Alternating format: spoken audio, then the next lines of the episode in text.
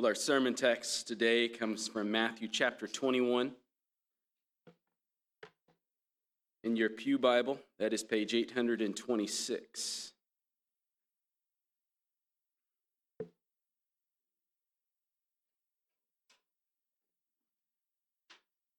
Matthew 21, and we're going to read verses 1 through 10. Now, when they drew near to Jerusalem and came to Bethphage, to the Mount of Olives, then Jesus sent two disciples, saying to them, Go into the village in front of you, and immediately you will find a donkey tied and a colt with her.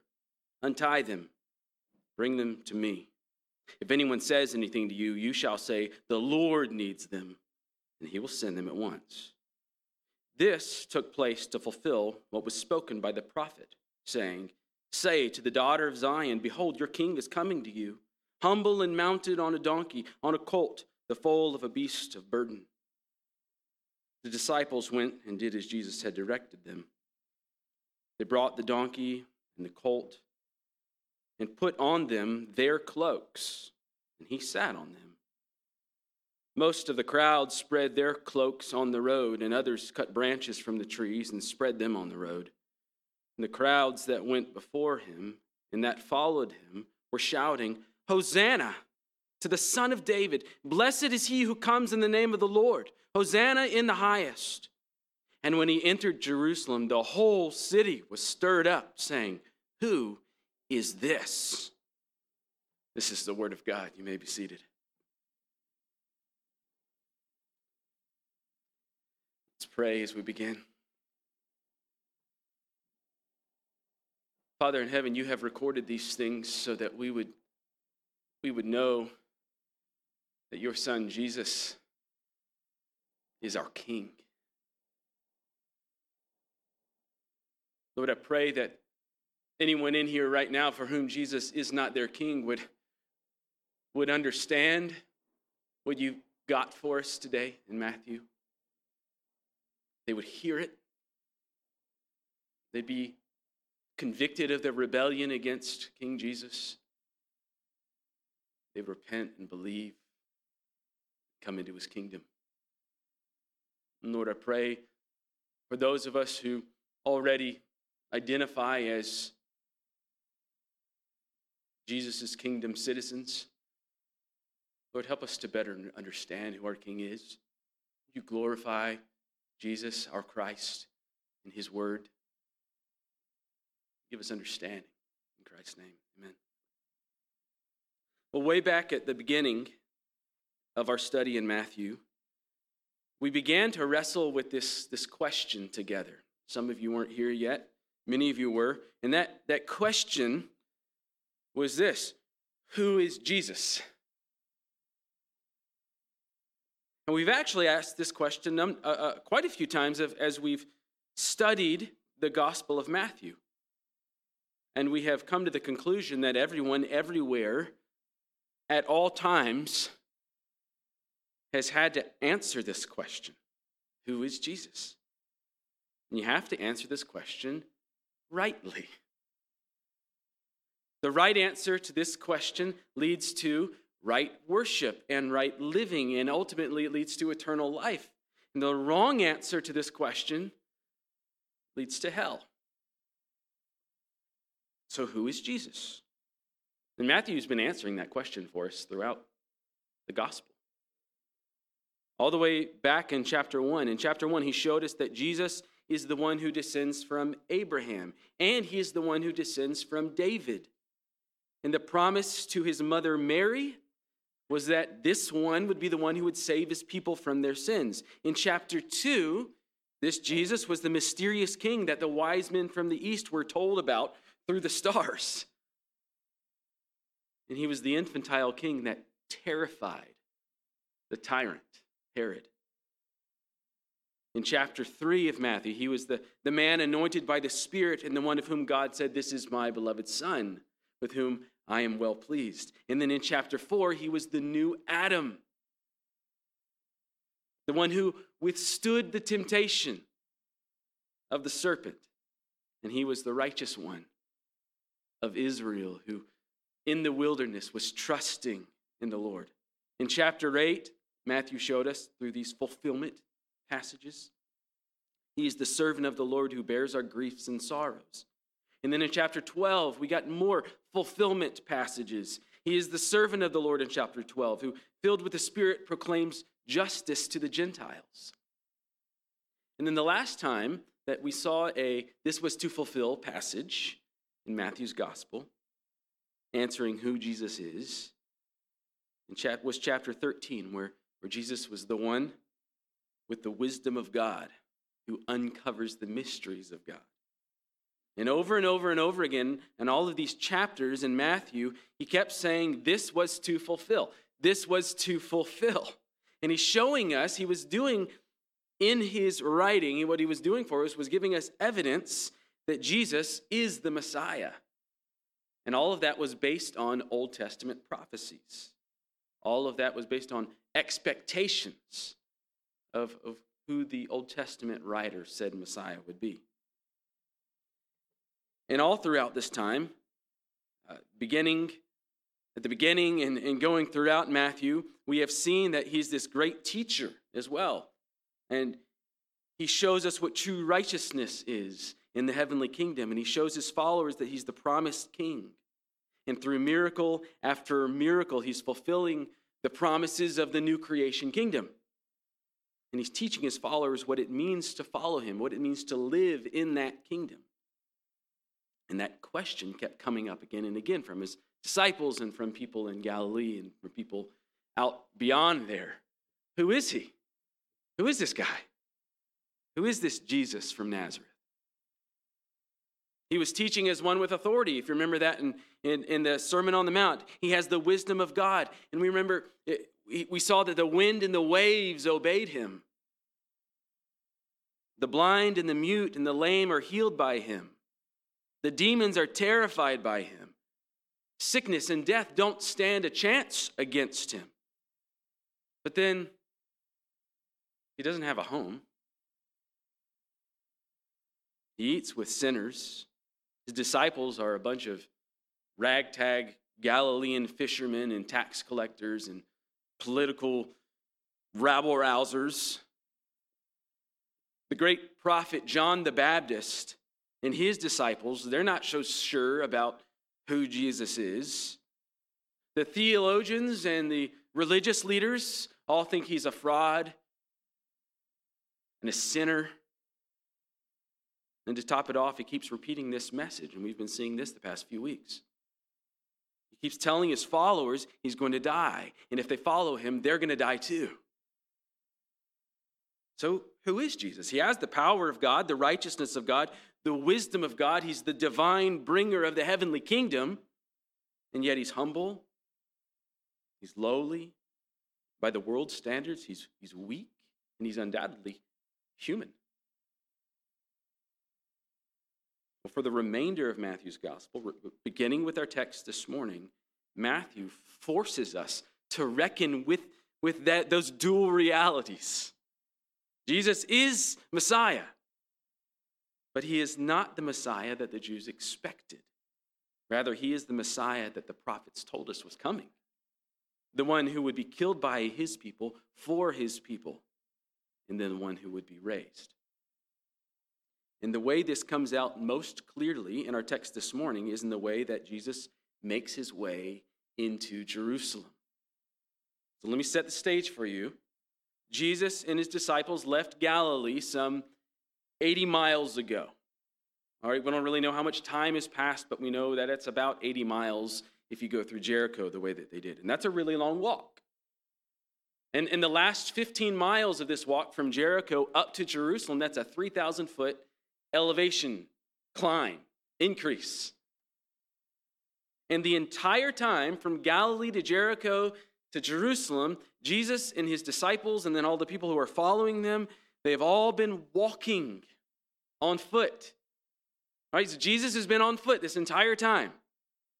But here, in our text this morning, he's a mile outside of Jerusalem in a little suburb of a village known as Bethphage or House of Figs, and Jesus stops walking. He's done. He will not continue his journey. He will not take one step further on foot. And the way that John tells the story, if you read John's gospel, this confused the disciples. It's like, well, you know, we've, we walked 80 miles, what's one more? And, and at that time, they didn't understand why Jesus insisted on riding into Jerusalem on a donkey. And they didn't understand it until much, much later when the Spirit began to reveal to them how everything that Jesus did, even the way that he goes into the holy city, everything he did pointed to the fact that he is Messiah. That's why in our text in verse 4, Matthew, who's one of those disciples whom the Spirit revealed these things to, when he records this, he says, This took place in order to fulfill what was written by the prophet. So, one thing I want to make sure that we do is look at some of this fulfillment. Why, Jesus? Why, why do you insist riding into Jerusalem on a donkey. You could have walked, you could have ridden something else. So, why does he do this? I want to make sure that we understand what Jesus is doing because it's recorded in all four Gospels and it's really important. The first thing we need to pay attention to here is location. All right, location is always, always important in the Gospels and really in the rest of the Bible as well. Messiah, if you remember, he had to be born in Bethlehem, and so he was. He had to flee to Egypt, and so his family fled to Egypt. He had to move to Galilee, and so his family moved to Galilee. And he had to die just outside of Jerusalem, and that took place. He had to be buried in a rich man's tomb, and that's how that happened. Location, location, location. It's all really important in the Gospels. Location is extremely important, and anytime a location is named, we should be looking for its significance. Well, in our text this morning, Jesus stops at the Mount of Olives right before he goes into Jerusalem. Now, this is really significant. Why? Well, this has a lot to do with King David. Remember how Jesus is the son of David, the, the promised Messiah who would come from David's line? Well, this is an echo of something that happened in King David's life. King David was the, the great and mighty anointed king of Israel. He is the one to whom God promised, From your line there will always be a king on your throne. The one whose lineage the Messiah was to come through. And here's how David and the Mount of Olives are connected. All right, so if you're wondering, this comes from 2 Samuel chapter 15, but really you need to read 2 Samuel 10 through like 18 to really get it. But in 2 Samuel 15, uh, there's this point in David's tenure as king of Israel when his son Absalom initiated a coup to overtake the throne in Jerusalem. And so David's fleeing Jerusalem. He runs away. He doesn't have his army with him. And so if he stays in Jerusalem, he's going to be killed. So he leaves. He's afraid for his life. And as he's leaving Jerusalem, he's barefoot. He, he covers his head and all of his entourage are covered, covering their heads, and they go up where? Well, the Mount of Olives. This is a time of mourning. He's weeping as he looks back over Jerusalem from up there on the Mount of Olives. And it's at this time that a family friend of David's brings him two donkeys. And as he leaves the Mount of Olives and he goes down further away from Jerusalem, there's a guy yelling at him and he's throwing rocks at him, and David just takes it. He doesn't fight back. The point here, what Matthew is bringing to our Bible memories, is that the association of Israel's anointed king and riding on donkeys and the Mount of Olives is not a Bible story about victory. It's not triumphant. This is a time that for King David feels like defeat. So, Jesus then, fast forward, Jesus then, beginning on the Mount of Olives and intending to ride into Jerusalem on two donkeys, is bringing that memory back. He is the Davidic king who has the rightful claim to the throne, but this is not a triumphal entry. This is the entry that has the same tone to it as David's exit. This entry into Jerusalem is like going back into the place where Absalom, the enemy, has won over the hearts of the people. He's going to a place where the people do not have allegiance to the anointed king. And as Jesus has told us already three times, this is a suicide mission. He's going in to what will be his death. So, do you see the fulfillment? Really clear. The second fulfillment has to do with this Old Testament prophecy. This one's, this one's easier because he says, he, he quotes scripture directly. Second fulfillment has to do with uh, this combination of Zechariah and in Isaiah 62. Look at verse 5 of our text, Matthew 21, verse 5. Say to the daughter of Zion, Behold, your king is coming to you, humble, or some translations would translate that as afflicted, humble or afflicted, uh, mounted on a donkey, on a colt, the foal of a beast of burden. And the bulk of this comes from Zechariah chapter 9. You, you heard this when Christian read this for us. And Zechariah 9 9 says, Rejoice greatly, O daughter of Zion. Shout aloud, O daughter of Jerusalem. Behold, your king is coming to you. Righteous and having salvation is he, humble and mounted on a donkey, on a colt, the foal of a donkey. It's almost verbatim, isn't it? The only difference is that little phrase, say to the daughter of Zion part. And that comes from Isaiah chapter 62. And we'll, we'll look at that in, in just a minute. But what, what Matthew is doing for us here in taking these two different messianic prophecies and, and pushing them together, he's showing us, rather, the Spirit is showing us that Zechariah and Isaiah were pointing to the same event when they were writing. And in this event, there was to be this one big idea that we have to see the prophets pointing to. And this is it it's a sign. When the king comes in humility, it is a sign to you that he is bringing salvation. When the king comes in humility, he's bringing salvation. Let me say that again because this is key to understanding what's going on here. When the Christ, the Messiah, the anointed king, when he comes in humility on a donkey. Really clear prophecy. We are to understand that that is the time when he's bringing salvation to his people. Triumphant, powerful kings do not enter into cities on donkeys. You understand this. You understand this better than you realize. Unless you've been living under a rock, you know that we had a, a presidential inauguration last Wednesday. Our president is not a king, he was elected, or so they say. And that was the moment when Del Cerro's Facebook and Instagram and live stream accounts got shut down. the, the point is, President Biden is not a king. Uh, oh, those Siri's listening? Oh no. Siri says I didn't get that. okay. Point is, President Biden is not a king, but he is an important ruler. And we all understand that.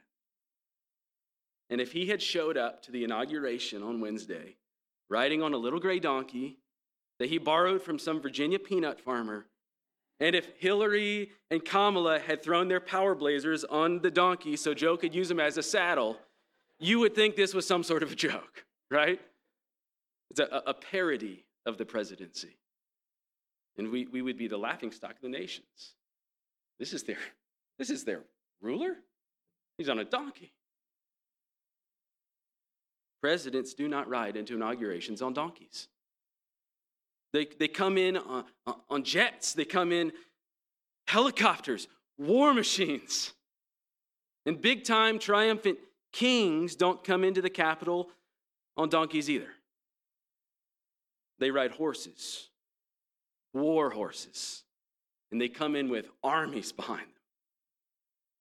But that's not the way that Jesus comes into Jerusalem. Not yet. One day he will. When we get to Revelation 19, Jesus' second coming, that's when he'll ride in on a white horse with a rod of iron and a sharp sword, and his robe will be dipped in blood, and he'll have enormous armies of heaven behind him. And they'll be riding on war horses too. That will be the triumphal entry of King Jesus. And that day is coming, but that day is not here yet, not in Matthew 21. Right now, we know Jesus only as the humble king. That's all we've been shown. He's the one who would suffer, the one who will die for us, the one who is more like the barefoot, rejected King David, who, who someone else has to provide pack animals for just so this king who rushed out of the city in, in, in haste would have something to ride on as he leaves. And the reason why Zechariah is important here is that this prophecy from Zechariah fits how Messiah would come at some point. When Christian read for us Zechariah 9, I'm not sure if you noticed it, but there was this tension in the way that Zechariah prophesied this, this day of salvation that would come. To flip back over to Zechariah 9 for a moment, I want you to see this for yourself. I'm not going to read the whole thing but I just want you to see the tension in this chapter. In verses 1 through 8 of Zechariah chapter 9, you get very much what seems like a promise of justice that is coming to God's people. I don't know if you, if you caught that, that, that the Lord is going to avenge Israel. He's going to punish Israel's enemies. Any of enemy, Israel's enemies who are strong and great and rich and powerful at this time, get crushed in those passages. And in, in, in, verse 8, the Lord will camp at his house as a guard, and never again will Israel be oppressed. And you hear that language, and it sounds triumphant, doesn't it? It sounds like battles and, and strength and power. It actually sounds a lot like Revelation 19 language. And then verses 13 of Zechariah 9 to the end of that chapter are really similar. The Lord is going to use his people as, as a bow and, and an arrow, and then there's lightning coming from the sky that is like an arrow. It's battle language, it's triumphant king language. But then you have this little passage in the middle of Zechariah 9, verses 9 through 12. And they seem kind of out of place. In Zechariah 9 9, the king who will one day bring judgment, he comes in on a donkey in humility. And he brings salvation. And if you keep going, you look at verse 10. Zechariah 9 10. The Lord says, I will cut off the chariot from Ephraim. The chariot is, is, a, is a war machine. And the war horse from Jerusalem and the battle bow shall be cut off, and he shall speak peace to the nations. His rule shall be from sea to sea and from the river to the ends of the earth. So, how is he? How is he humbly coming to bring salvation and peace in verses 9 and 10, and yet the whole rest of the chapter is judgment and conquering? What Matthew's doing for us here by referencing this chapter is showing us that even the prophets understood that there would be a time when Messiah would come in meekness with an announcement of peace and salvation, and there would be a time when he would bring war. Messiah wasn't supposed to just come once, but twice. And, and, Jesus in Matthew 21 is fulfilling the humble arrival of Messiah. And the humility of his arrival signals to us that this is also a time of peace. This is a time of peace. Peace for who? Look, look at verse 10 again. Peace for Israel, peace for the nations. And this, this peace is between the people and God. This is the time when Messiah restores Israel to peace with God and when the nations would also be given peace with God through Messiah. Do you see what Matthew's doing here? This is that time. I, I told you Isaiah is also being used here. The difference here is that Zechariah does not say, say to the daughter of Zion. That's not in Zechariah 9. That comes from Isaiah 62. Isaiah 62 11. So the, this is the combination of the verses coming together in Matthew 21. Isaiah says, Behold, the Lord has proclaimed to the end of the earth. Say to the daughter of Zion, there's that language. Behold, your salvation comes. Behold, his reward is with him, his recompense before him. So there it is. What are we to see? When Messiah comes in on a donkey, he's bringing salvation. That's what Matthew wants us to see. When you see him come in humility, this is the signal. Jesus is coming into the city for this one purpose. This is what he's doing to die and bring salvation. And not just for Israel, but for the nations. What that also tells us,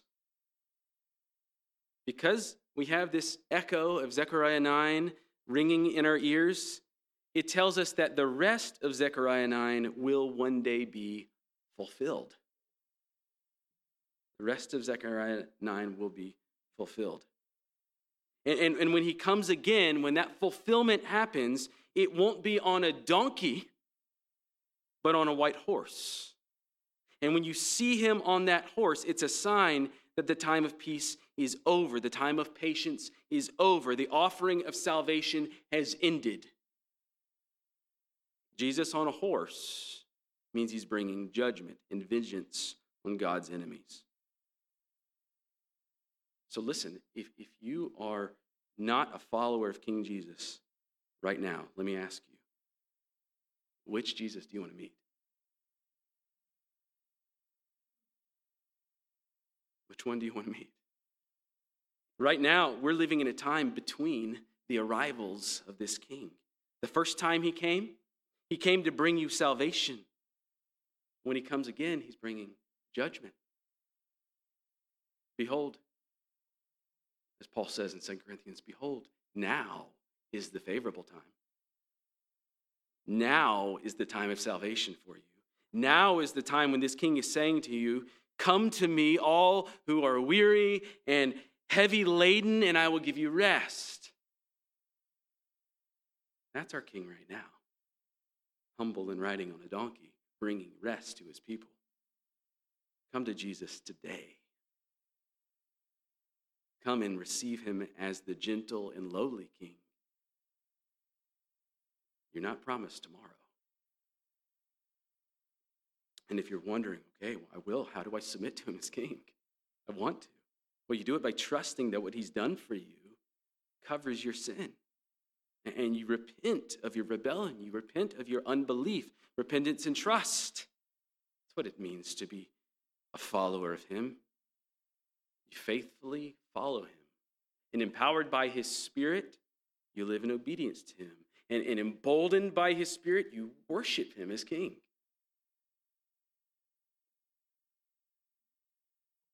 Before we move on to what the crowds are doing in Matthew 21, I want to show you one more thing about these donkeys. Okay? There's another point of tension in, chapter 21 at the beginning here that we have to wrestle with to answer that question who is Jesus? When Jesus sent his two disciples into the village to get the donkey and her colt, look at what he tells them in verse 3. He says, You're supposed to, if they ask you, you're supposed to tell them, the Lord needs them. And, when Jesus says to tell the owner this, the owner is to understand that Yahweh, the Lord, God, needs the animals. But think about that.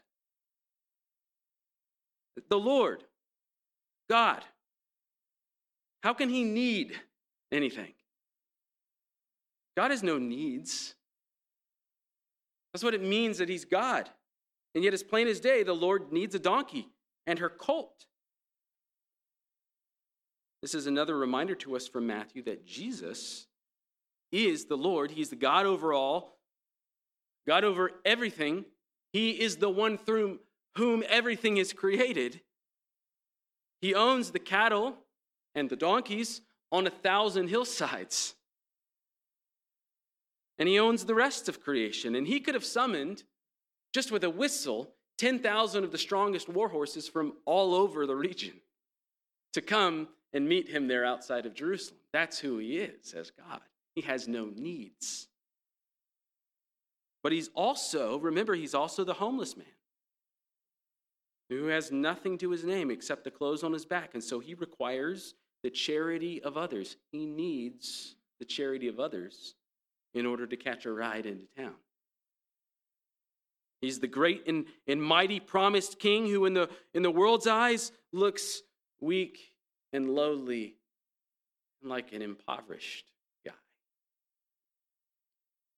He's the great and mighty God, but at the same time, he is a man. this is who Jesus is. We need to see that as he makes his way into Jerusalem because we need to understand the tension of a king who will die on a cross. And if we don't understand that, then it will be foolishness to us and we'll never, ever quite be able to grasp what it means to worship him.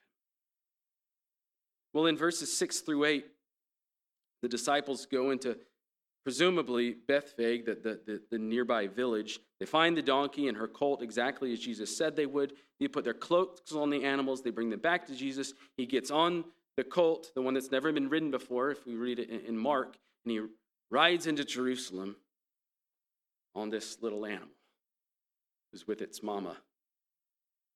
And Matthew says this fulfills more of what the Old Testament spoke of regarding Messiah. And we saw that. We saw in 2 Samuel how, how this fulfills this King David echo. And we saw it in Isaiah and we saw it in Zechariah, this humble king bringing salvation. And I didn't mention this, but this is also echoing Jacob's blessing to his son Judah in Genesis chapter 49. This is kind of a, a side comment, but it's neat, and so you need to see it. Uh, in, in, Genesis 49 11, the Messiah who comes from Judah's line, Judah is, one of uh, the 12 sons of Israel, of Jacob. The Messiah who comes from Judah's line is associated with this tied up colt, the foal of a donkey. There's a whole lot of promise being fulfilled here in these verses, isn't there?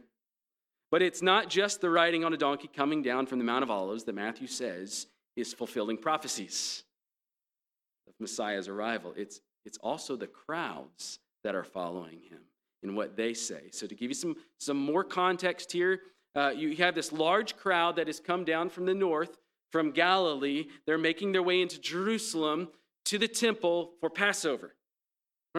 Uh, during, during that time, uh, Jerusalem normally had like 30,000 people living in the city. During Passover, you had 180,000 people in Jerusalem. So it's kind of overflowed with people because they're coming down from all over. The Galilee crowd is following Jesus. And we don't really know what their motivations are. Uh, we know that, that they know that he's one of their own. We know that they know that he's a famous miracle worker. They're, they're proud of him. And so they're following him into Jerusalem. Matthew says in verses 8 and 9 that many of these people are out in front of Jesus. So you have the Galileans, they're out in front of Jesus, and lots of them are throwing their cloaks in the road. And many of them are cutting branches down out of the trees. And I think it's palm branches. I can't imagine any other branch that would make the road smooth. Uh, I think if it were sycamore branches or oak branches, this would be a disaster. Uh, but John tells us that it is palm branches, and, and so that's what's going on there. They're, they're smoothing the road for the king. This is red carpet, makeshift red carpet treatment for, for King Jesus. And then you have the people behind him, and they're singing and they're shouting, and there's an enormous crowd front and back, and they're all saying the same thing. They're quoting Psalm 118, verse 25 Hosanna to the Son of David. Hosanna to the Son, son of David. Now, Hosanna is a word of praise in Hebrew. In your, in your Bible, uh, and in, in, the ESV that we have on the screen, Psalm 118 is translated, the word Hosanna is translated for us and it says, Save us, we pray, O Lord. That, that word is just Hosanna. So when these people are shouting, they're shouting, Save us, Lord, Son of David. We already saw that salvation was coming when he comes in on the donkey, and the people seem to know this. They've got good theology, they know their Bibles, and they're saying, Save us, Lord, Son of David. And then they continue with this psalm of praise, and they, and they get to Psalm 118, 26. Blessed is he who comes in the name of the Lord. Hosanna, there's that word again. Hosanna, the Lord saves in the highest. So to translate this, they're saying, Jesus is the king who comes in the Lord's name. He bears Yahweh's name. And then that at the end, God save in the highest. That's a prayer that God would bring total restoration. These people aren't just praying for their own salvation, they, they recognize that Messiah brings salvation to the nations, the restoration of all things. He saves to the highest, he saves to the max. This is a momentous occasion. It's the biggest, most important public event in Jesus' life up to this point. All of these people singing this song of the Lord's arrival and the salvation that he brings over and over and over again as Jesus is making his way into Jerusalem. Matthew says the entire city was shaken by what was happening. Look at verse 10. The entire city was stirred up. There are three times in Matthew's gospel when this city, Jerusalem, was stirred up or shaken by Jesus. The first was way back in chapter 2. That was when those wise men came in to talk to Herod because they had seen in the stars that a king was being born. And I believe they understood that it was the king of all creation. And Matthew tells us in chapter 2 Herod was troubled by this news, and all of Jerusalem with him. Now, Jesus is coming into Jerusalem, and all these Galileans are coming into the city, causing this enormous ruckus, and the city is shaken again, stirred up, troubled by the revival of Jesus. When Jesus is crucified, Jerusalem will be shaken again. Only this time it won't be the people, but the earth itself that shakes.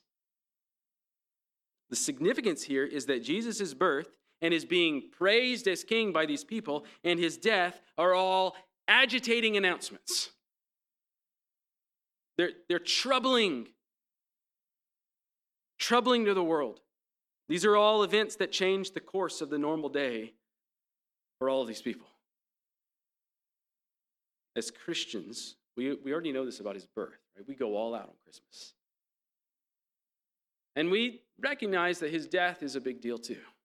We, we come to church on a Friday to celebrate this. But I don't think we understand deeply enough how radical it is to say or to sing with these Galilean crowds that Jesus is king and to praise him as king. Palm Sunday usually gets kind of a nod from us, doesn't it? It's the, you know, it begins Holy Week. The day when you maybe start dressing up a little bit nicer for church. It's, it's more of a precursor to Good Friday and Easter and Mother's Day, though, isn't it?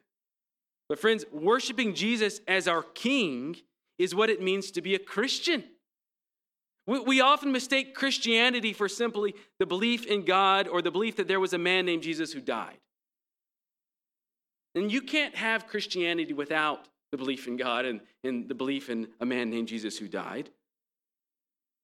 But but the essence of our faith is not mere belief in God or mere belief in the historical fact that Jesus of Nazareth died on a cross.